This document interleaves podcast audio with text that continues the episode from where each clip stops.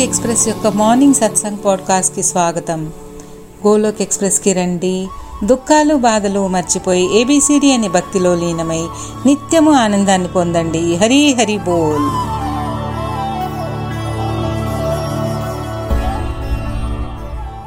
హరి హరి బోల్. జై శ్రీకృష్ణ. గోలోక్ ఎక్స్ప్రెస్ ఉదయం సత్సంగ్ పాడ్కాస్ట్కి అందరికీ స్వాగతము. హరి హరి బోల్ జై శ్రీ రాధే కృష్ణ ఓం నమో భగవతే వాసుదేవాయ ఓం నమో భగవతే వాసుదేవాయ జై శ్రీకృష్ణ చైతన్య ప్రభు నిత్యానంద శ్రీ అద్వైత గదాధర శ్రీ వాసవి గౌర భక్తారవింద జై శ్రీకృష్ణ శ్రీమద్ భగవద్గీత की जय और मिताई की जय श्रीला प्रभुपाद की जय శ్రీ శ్రీ రాధా శ్యామ్ సుందర్ की జై శారీరకంగా నిత్యకర్మలు నిర్వర్తిస్తూ ఆత్మని పరిశుద్ధముగా ఉంచుకోవాలి నిన్ను నువ్వు సంస్కరించుకుని ప్రపంచాన్ని మార్చే ప్రయత్నము చెయ్యి. ఎటువంటి శాస్త్రము శస్త్రము పైన కాక ఎటువంటి ధనము యుక్తి వలన కాక కేవలం నా జీవితం నీ కృపాశక్తిపై ఆధారపడి ఉంది ప్రభు. గోలోక్ ఎక్స్ప్రెస్లో చేరండి దుఃఖాలు బాధలు మర్చిపోండి. ఏబిసిడి భక్తి మాధ్యం ద్వారా జీవితాలని ఆనందమయము చేసుకోండి. ఉదయం సత్సంగి అందరికీ స్వాగతము. ఈనాటి సత్సంగ్లో చాప్టర్ టూ అధ్యాయం సారాంశం మొత్తము వివరించుకుందాము. నిన్నటి సత్సంగంలో శ్లోకములు యాభై తొమ్మిది అరవై రెండు అరవై ఆరు డెబ్భై వివరించుకున్నాము.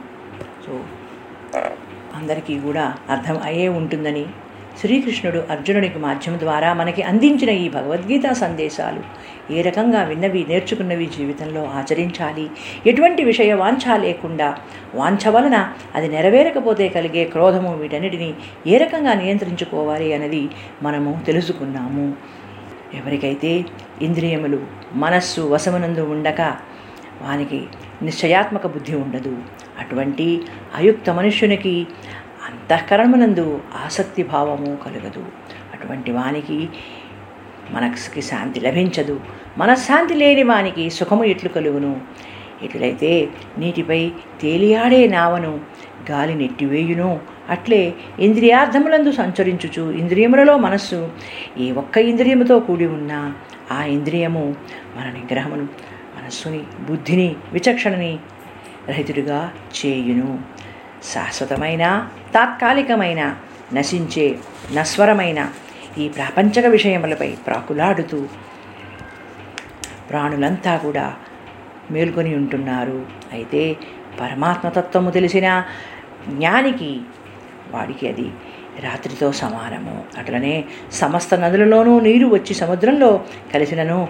అది ఏ రకంగా చలింపగా తనలో కలుపుకుంటునో అట్లనే సమస్త భోగములను స్థితప్రజ్ఞత ఎందు ఎట్టి వికారములు కలిగినవాడు అందులో లీనమగును.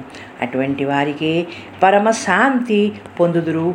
అశాంతి ఆ శాంతి వారికి సుఖమును ఇచ్చు. కోరికలన్నింటినీ త్యజించి మమత అహంకార స్పృహారహితుడై చరించే మానవుడు శాంతిగా ఉండును. సో భగవానుడు శ్రీకృష్ణుడు ఆ అర్జునుడి మాధ్యమం ద్వారా మనకి ఈ రెండవ అధ్యాయములో వివరించిన విషయాన్ని మనమంతా కూడా విన్నది నేర్చుకున్నది జీవితంలో ఆచరిస్తూ ముఖ్యంగా ఈ అధ్యాయ రెండులో ఏడవ శ్లోకం. అర్జునుడు ఎటువంటి విజృత మనస్కుడై యుద్ధరంగములో అస్త్రశస్త్రములు వీడి క్షత్రియ ధర్మమైన తన కార్యనిర్వహణను పక్కకి పెట్టి ఏ రకంగా రథములో చితికిలబడ్డాడు అయితే ఆ భగవాన్ శ్రీకృష్ణ సందేశానుసారము ఏ రకంగా అర్జునుడికి తిరిగి తన విచలిత బుద్ధి నుండి నిశ్చయాత్మక బుద్ధిలోకి రాగలిగాడు. కార్యాచరణకు ఏ రకంగా ఆ భగవానుడి ఉపదేశము ఉపయోగపడింది అనేది ప్రభు శరణాగతిలోకి వచ్చి ప్రభువు నేను నా మనోభావమును కోల్పోయి గిలగిలలాడుతున్నాను. ధర్మాధర్మములు విచక్షణార్హతలే నా కర్తవ్యం ఏమిటో నిర్ణయించుకోలేకపోతున్నాను అని అన్నప్పుడు అర్జునుడు నిజముగా నాకు శ్రేయస్కరమైనది శ్రీకృష్ణుడికి శిష్యుడిగా ప్రియమిత్రుడిగా తన శ్రేయోభిలాషిగా స్వీకరించాలి. శరణాగతిలో వినమ్రతలో ఉపదేశిస్తానని అర్జునుడు మొరపెట్టుకొనను. సో నాకు కలుగుతున్న ఈ బంధుప్రీతి మోహము శోక దాహము చల్లారు ఉపాయము గుర్తించలేకపోతున్నాను. దీనివలన నాకు కలిగే రాజ్యాధికారము కానీ సిరి సంపదలు భోగభాగ్యాలు ఎటువంటి ఆనందము ఇవ్వలేవు కాబట్టి ఓ రాజా ఓ ప్రభు ప్రస్తుతం నాకు ఈ మానసిక దౌర్ఘ్యంలో విచలితలో యుద్ధము చేయలేకపోతున్నాను అని చెప్పి అర్జునుడు మౌనము వహించను.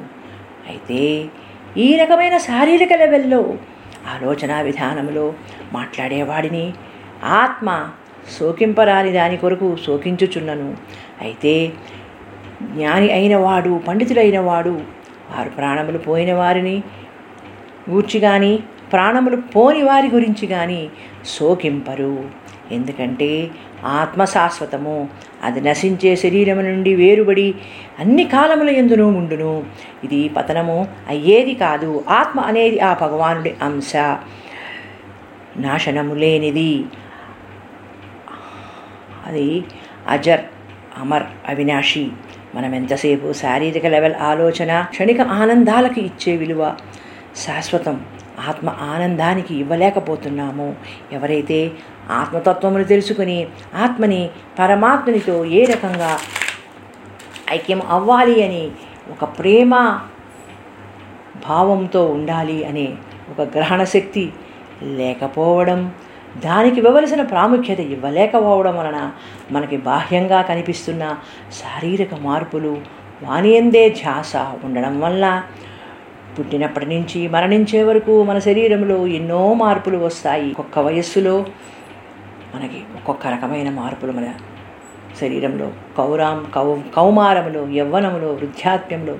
సో ప్రతి వ్యక్తి ఆడ మగకి వివాహానంతరము శరీరంలో కలిగే మార్పులు మనలో రోజుకి ఎన్నో రకాల సూక్ష్మజీవులు కణములు పుట్టి నశిస్తూనే ఉంటాయి శరీరంలో. రీప్రొడక్షన్ కెపాసిటీ దాని వలన మార్పు. అయితే ఇవన్నీ రోజు దినచర్యలో ఉండేవే. జీవనములో వచ్చే మార్పు. ఎన్నోసార్లు పుడుతూ ఉంటాము నశిస్తూ ఉంటాయి. శరీరంలో లెవెల్లో అయితే ఆత్మలో ఏదైనా మార్పులు గమనిస్తున్నామా? ఈ శారీరకంగా బాహ్యంగా మనకి కనిపిస్తున్న మార్పులే తప్పితే ఆత్మ ఏమైనా మార్పు చెందుతోందా? ఆత్మ శాశ్వతము అయితే ఎవరైతే ఇదే శరీరం కేవలం భోగ విలాసాలకి కాదు దీని వలన కలిగే ఆనందం కృత్రిమము అని తెలుసుకున్న నాడు ఇదే శరీరాన్ని భగవద్భక్తికి భగవానుడి సేవకి అంటే మానవ సేవయే మాధవ సేవ అనేది తెలుసుకుని అందరికీ ఇతరులకి ఏదైనా సహాయం అవసరమైతే చెయ్యగలిగే ఎటువంటి సేవ అయినా ఆ భగవానుడి సేవగానే పరిగణించబడుతుంది. సేవ అనేది తన్ ధన్ మన్ ద్వారా చేయవచ్చు కదా. అందరికీ సేవ చేయాలి అంటే ధనమే ఉండనవసరం లేదు. మంచి మనస్సుతో మంచి మాటలతో మన పరిధిలో చేయగలిగే ఎటువంటి కార్యమునైనా ఏ సహాయాన్నైనా ఆ భగవానుడి ఖుషి కోసం చేయగలిగితే అది దివ్యము. ఎప్పుడైతే బాహ్య ప్రపంచ విషయాల ఆసక్తి నుంచి దైవభక్తిలోకి మలుచుకుంటామో ఎదుగుతారో దానిని అనుభవించిన వారికే తెలుస్తుంది. భగవానుడు ఈ మానవ జీవనం అనే బంగారు అవ అవకాశం మనకి ఇచ్చాడు. దానిని దివ్య అవస్థకి తెచ్చుకోవడం అనేది మన నిర్ణయంలోనే ఉంటుంది. అయితే సమాజంలో ఎలా ఉంటుంది అంటే పుట్టినవాడు మరణించక తప్పదు అని తెలిసినా దానిని ఆమోదించే స్టేట్లో ఉండము. పైగా మరణానికి భయపడతాము. ఇది ఒక్కటే కదా. మనస్సుకి తెలి మానవుడికి తెలియనిది ఎవరికి ఎప్పుడు మరణం ఆసన్నం అవుతుందో దీని గురించి భయపడేవాడు అది ఆలోచిస్తూ మానసిక విచలిత డిప్రెషన్కి లోనవు సడన్గా అలా భయపడిన వాడే. ఒకటి రెండు మాసములలో చనిపోవచ్చును. అయితే దీనిని ఏ రకంగా తీసుకోవాలి? నాకు మరణం అస్సలే రాదు. ఇంకా అనుభవిస్తాను. రకరకాల దుస్తులు మార్చుకుంటాను. ఎన్నో రకాల పాత్రలు పోషిస్తాను.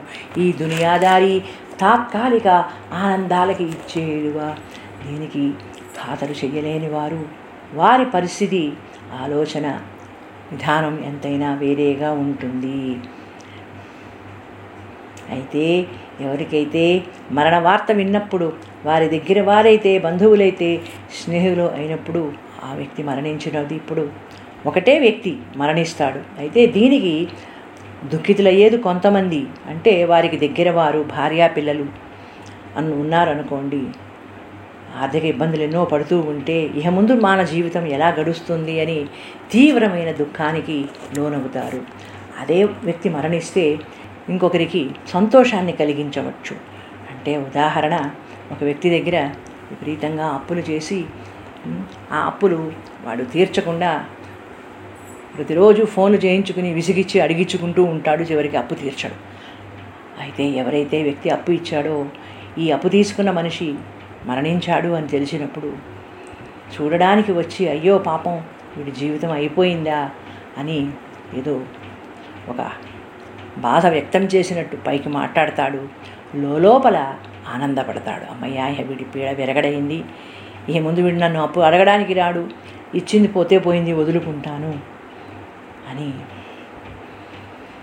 ఆ వ్యక్తి అనుకోవచ్చు. అంటే ఇక్కడ మనం ఏం తెలుసుకోవాలి అంటే పరిస్థితి ఒకటే విషయం ఒకటే. కానీ మన రకరకాల ఆలోచన విధానం వల్ల మనము ఈ బాహ్య ప్రపంచానికి ఇచ్చే విలువల వల్ల మన ఇంద్రియ ఇంద్రియలు మనని ఏ రకంగా ప్రేరేపిస్తున్నాయి అని దీనిలో మనం ఒక్కొక్కప్పుడు మాట్లాడుతూ ఉంటాము. డెర్త్ అనేది దుఃఖించ కలిగిస్తుంది కదా. అది అందరికీ దుఃఖమే కలిగించాలి కదా. మరి ఎందుకు కొందరికి ఒక రకలా మరికొందరికి ఇంకొక రకంగా ఇది ఉంటుంది? ఎవరికైతే స్వార్థరహిత ఆలోచన విధానం వలన కలిగే వ్యతిరేక ఫలితము సమాజంలో మనము చూస్తున్న ఎన్నో వింతలు విశేష ఈ ఇంద్రియ భోగ విలాసాల కోసం జీవన గడిపేది అస్సలైన ఆత్మ పరిజ్ఞానము కలిగి యోగిగా మారలేకపోవడం వలన విషయ చింతన అధికముగా ఉండడం వలన దాని వలన కలిగే కోరిక అది తీరకపోతే క్రోధము మానసిక విచలత ఏర్పడతాయి. ఆ రకంగానే ఇంకొక ఉదాహరణ. ఒక రెస్టారెంట్లో టూ టేబుల్స్ మీద రెండు పార్టీలు కూర్చుని భోజనానికి ఆర్డర్ చేశాయి. ఒక టేబుల్ మీద కూర్చున్న వాళ్ళు విందుని భోజనాన్ని ఆరగించాక వాహ్వా ఇట్స్ సో టేస్టీ అంటూ వండిన వాడికి హోటల్కి ఫైవ్ స్టార్ రేటింగ్ ఇస్తారు.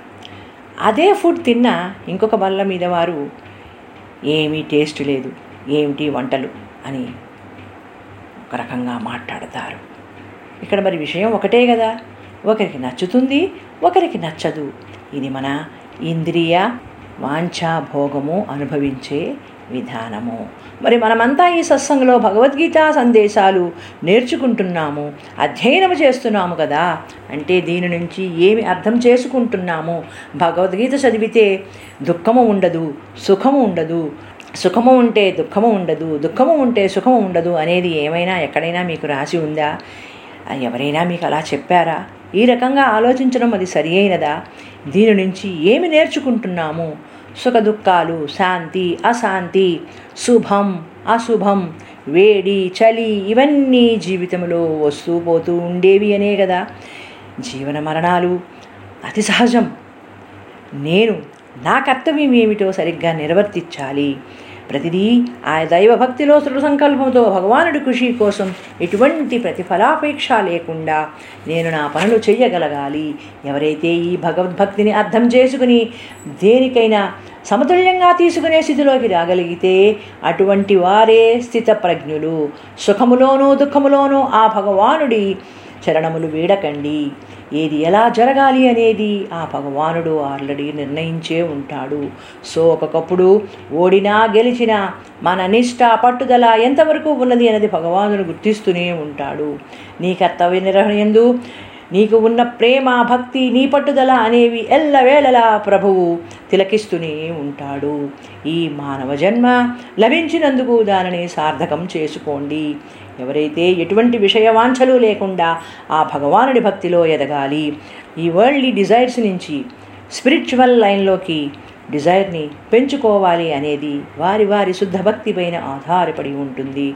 సో స్నేహితుల్లారా భగవద్బంధువుల్లారా ఇక్కడ మనం ఏమి అర్థం చేసుకోవాలి? శ్రీకృష్ణ భగవానుడు అర్జునుడి మాధ్యముగా మనకి ఇచ్చిన ఈ సందేశం ఏమిటి? విన్నది నేర్చుకున్నది జీవితంలో ఆచరించండి. సాధన ద్వారా ఇంద్రియములను రసమునందు ఉంచుకుని మనస్సుని భగవానుని ఎందు లగ్నము చేసి ధ్యానమునందు ఉండగలరో ఇంద్రియములను వశపరుచుకోగలడు. బుద్ధికి స్థిరత్వంతో ఉంచుకోగలడు. ఎప్పుడైతే బుద్ధి భ్రష్టు పడుతుందో మనుష్యుడు తన స్థితి నుండి పతనం అవుతాడు. అయితే ఏదైనా ఆ భగవానుడి కృపాశక్తి వలనే జరుగుతోంది అనేది తెలుసుకున్న నాడు రాగద్వేషరహితుడై ఇంద్రియముల ద్వారా విషయములను గ్రహించుచున్నను మనశ్శాంతిని పొందును. భక్తి మార్గములో ఉండడం ఆ భగవానుడి కృపాశక్తి తెలుసుకోగలగడం అనేది అంత సులభమైన విషయం కాదు. చాలా కొద్ది మందికే ఈ మార్గంలో ఎదగగలే అదృష్టం ఆ భగవానుడి కృప దొరుకుతాయి. సో దొరికిన దానిని సద్వినియోగం చేసుకోండి. ఎవరైతే బాహ్య ప్రపంచ విషయాల ఎందు మక్కువని తగ్గించుకుని అంతర్ముఖంగా ఈ భక్తి రసాన్ని పానం చేయగలరో వారికే తెలుస్తుంది. ఈ విషయాలలో ఎవరితో పోల్చుకోకండి. మీ మార్గంలో మీరు భక్తి శ్రద్ధలతో ఎదగడానికి ప్రయత్నించండి. ఇతరుల మార్గాన్ని గౌరవించండి. కొంతమంది అంటూ ఉంటారు మనం కూడా సర్వసామాన్యంగా ఈ మాటలను వింటూనే ఉంటాం. అవి ఏమిటి అంటే పుట్టినప్పుడు ఏమి తీసుకొచ్చాం? పోయినప్పుడు ఏమి తీసుకుపోతాం? ఖాళీ చేతులతో వచ్చాం ఖాళీ చేతులతో పోతాం అని అంటూ ఉంటాం. అయితే ఇది బాహ్య ప్రపంచానికి కనిపించేది మాత్రమే. ఎవరెవరి జన్మ సంస్కారం వల్ల పూర్వజన్మల పుణ్యపాప ఫలములు ఏర్పడతాయో వాటితోనే మనము ఈ భూమి మీదకి వస్తాము. దాని అనుసారం చేసే కర్మలు వాటి ఫలితములు అనేవి భగవానుడి దృష్టిలో అకౌంట్లో మనకి కౌంట్ అవుతూనే ఉంటాయి. భగవానుడు మనకి ఇచ్చిన ఈ సదవకాశాన్ని ఈ జీవితాన్ని ఎలా గడపాలి? విషయ వాంఛన ప్రాముఖ్యత ఇవ్వాలా? లేదా ఆత్మానుసారము శాశ్వత ఆనందం కోసం ఆ భగవానుడి ఖుషి కోసం చేసే సేవలను ఎటువంటి ప్రతిఫలాపేక్ష లేకుండా విసులుత పొందకుండా నీ వంతు కర్తవ్యంను నివర్తించాలి అనేది ముఖ్యమా అనేది ఎవరికి వారు ఆలోచించుకోండి మీ సమాధానం చెప్పండి అని మన గురువులు అంటున్నారు. ఏ రకంగా అయితే సముద్రంలో అన్ని దిశల నుండి వచ్చే నీరు తనలో కలిస్తే నదీ ప్రవాహమును ఏ మాత్రము చలింప చేయకుండగానే లీనమగును. అటులనే సమస్త భోగములను శృతజ్ఞతను ఎట్టి వికారములు కలిగింపక వానిలో లీనమగును. అటువంటి వాడే పరమశాంతిని పొందుతాడు. భోగ ఆసక్తి గలవారు శాంతిని పొందజాలరు. మనస్సుకు శాంతి లేనప్పుడు ఆనందం ఎక్కడి నుంచి వస్తుంది? మనశ్శాంతితో జీవన విధానాన్ని క్రమబద్ధీకరణ చేసుకున్నవారు ఎటువంటి ఇంద్రభోగ విలాసములకు ప్రాపంచక విషయాలయందు ఆసక్తి లేకుండా ఉండగలరో వారే ఆనందమయ జీవనం గడుపగలరు. ఈ గోలోక్ ఎక్స్ప్రెస్లో ఉన్న డివోటీస్ అంతా ఏ రకమైన పరివర్తన మీలో వచ్చిందని భక్తిడల మీకు కలుగుతున్న సుముఖత పొందుతున్న లబ్ధి మెటీరియల్ డి డిజైర్స్ తగ్గించుకుని స్పిరిచువల్ వేలో అభివృద్ధి పొందుతున్నారు అంటే దీనికి కారణము ఎవరికి వారే ఆలోచించుకోండి. ఎక్కువ సమయం మాలాజప్ చేయగలుగుతున్నారు. భగవద్భక్తిలో ఉండి భగవానుడి భజన వినగలుగుతున్నారు. ఆడియోస్ వీడియోస్ చూడడం వీనిలో లీనమై సమయాన్ని సద్వినియోగం చేసుకోగలుగుతున్నారు అంటే ఇది అందరికీ లభించే అదృష్టమా. ఆ భగవానుడి కృపాకరుణ ఉన్నవారికే ఇందులో ఎదుగుతారు. సో డిస్ట్రక్షన్లో ఉన్నవారు వారు మీతో తాత్కాలిక ఆనందానికే విలువ ఇస్తారు. మనము మాలా జప్ ఆనందం అనుకుంటాం అనుకోండి అందులోనే మన ఆనందాన్ని పొందాలి. కొందరికి టీవీ సీరియల్స్ చూడడంలో ఆనందం దొరుకుతుందనుకోండి. ఆ డిస్ట్రక్షన్లో ఉండి వారు దానిలోనే ఆనందమును పొందుతారు. ఆ రకంగానే మనం విన్నది నేర్చుకున్నది మళ్ళీ మళ్ళీ మననం చేసుకుంటూ ఇంకా ఇంకా ఉన్న స్థితిలోకి ఈ భక్తిలో వెదగాలి అనుకోవాలి. ఎందుకంటే ఈ మెటీరియల్ థింగ్స్ మీద ఉన్న ఆసక్తి మక్కువ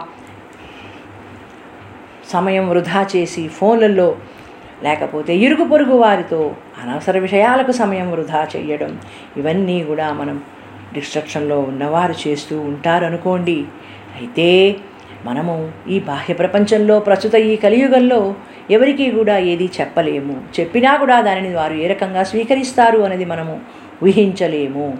కాబట్టి మనము ఏమనుకోవాలంటే భగవాన్ నాకు మంచి బుద్ధిని ప్రసాదించు. మంచి మార్గంలో మంచి పరిస్థితులతో మంచి అలవాట్లతో సమాజంలో నుంచి మంచి వ్యక్తులుగా ఎదగాలి. ఉండవలసిన కనీస జ్ఞానము కూడా ఉండకుండా ఒక్కొక్కప్పుడు జంతువుల వలె ప్రవర్తిస్తూ ఉంటాము. అనేది ఎవరికి చెప్పేది కాదు. ఎవరికి వారు సక్రమ మార్గంలో ఉండాలని సేవా తత్పరతలో భక్తిలో ఉన్నత శిఖరాలు అధిరోహించాలని ఆ భగవానుడికి ప్రార్థించుకోండి. భక్తిలోకి రాని వారి కోసం కూడా వారి తరఫున మనము ఆ భగవానుడికి ప్రార్థనలు చేయాలి. ఓ తండ్రి ఓ ప్రభు అందరికీ కూడా నీ భక్తి మార్గంలోకి వచ్చేలాగా డిస్ట్రక్షన్లోంచి డివోషన్లోకి వారు వచ్చేలాగా నీ కరుణ కటాక్షములు వారిపై కురిపించు తండ్రి అని వారి కోసము మనం ప్రార్థన చేసుకోవాలి. కోరికలు త్యజించి మమత అహంకార స్పృహారహితకై చరించినట్లు పురుషుడే శాంతిని పొందును. మన శాంతికి అయినా అశాంతికైనా కష్టమైన సుఖమైన దుఃఖమైన దేనికైనా ఇతరులు బాధ్యతలు కారు. మనని మనమే సంస్కరించుకోవాలి. ఆ భగవానుడికి అర్జునుడి వలె ప్రియమిత్రుడిగా శిష్యుడిగా శరణాగతిలో ఉండి మనను ఈ భక్తి అనే మార్గం నుండి ఎటువంటి పరిస్థితి ఎదురైనా దాని నుండి మళ్ళించబడకుండా నుంచి దూరం అవ్వకుండా ఉండేలా చెయ్యి తండ్రి అని ప్రార్థించుకోవాలి. ఏ విషయంలోనైనా ఇతరులను విమర్శించవద్దు. అలానే చిన్న మంచి ఉన్నా అభినందించండి. వారి తరఫున వారి కోసం ఆ భగవానుడికి ప్రార్థనలు చేయండి. అందరూ అమరమై జీవనం గడిపేలా దీవెనలు పొందుతారు. ఓ అర్జున బ్రహ్మస్థితి అనగా ఈ దిశ. ఎవరైతే బ్రహ్మనైతిని పొందుతారో దానికి వారు పురోహితుడు కారు. అంత్యకాలమున ఈ బ్రహ్మస్థితి ఎందు స్థిరముగా ఉన్నవాడు బ్రహ్మానందమును పొందుతాడు.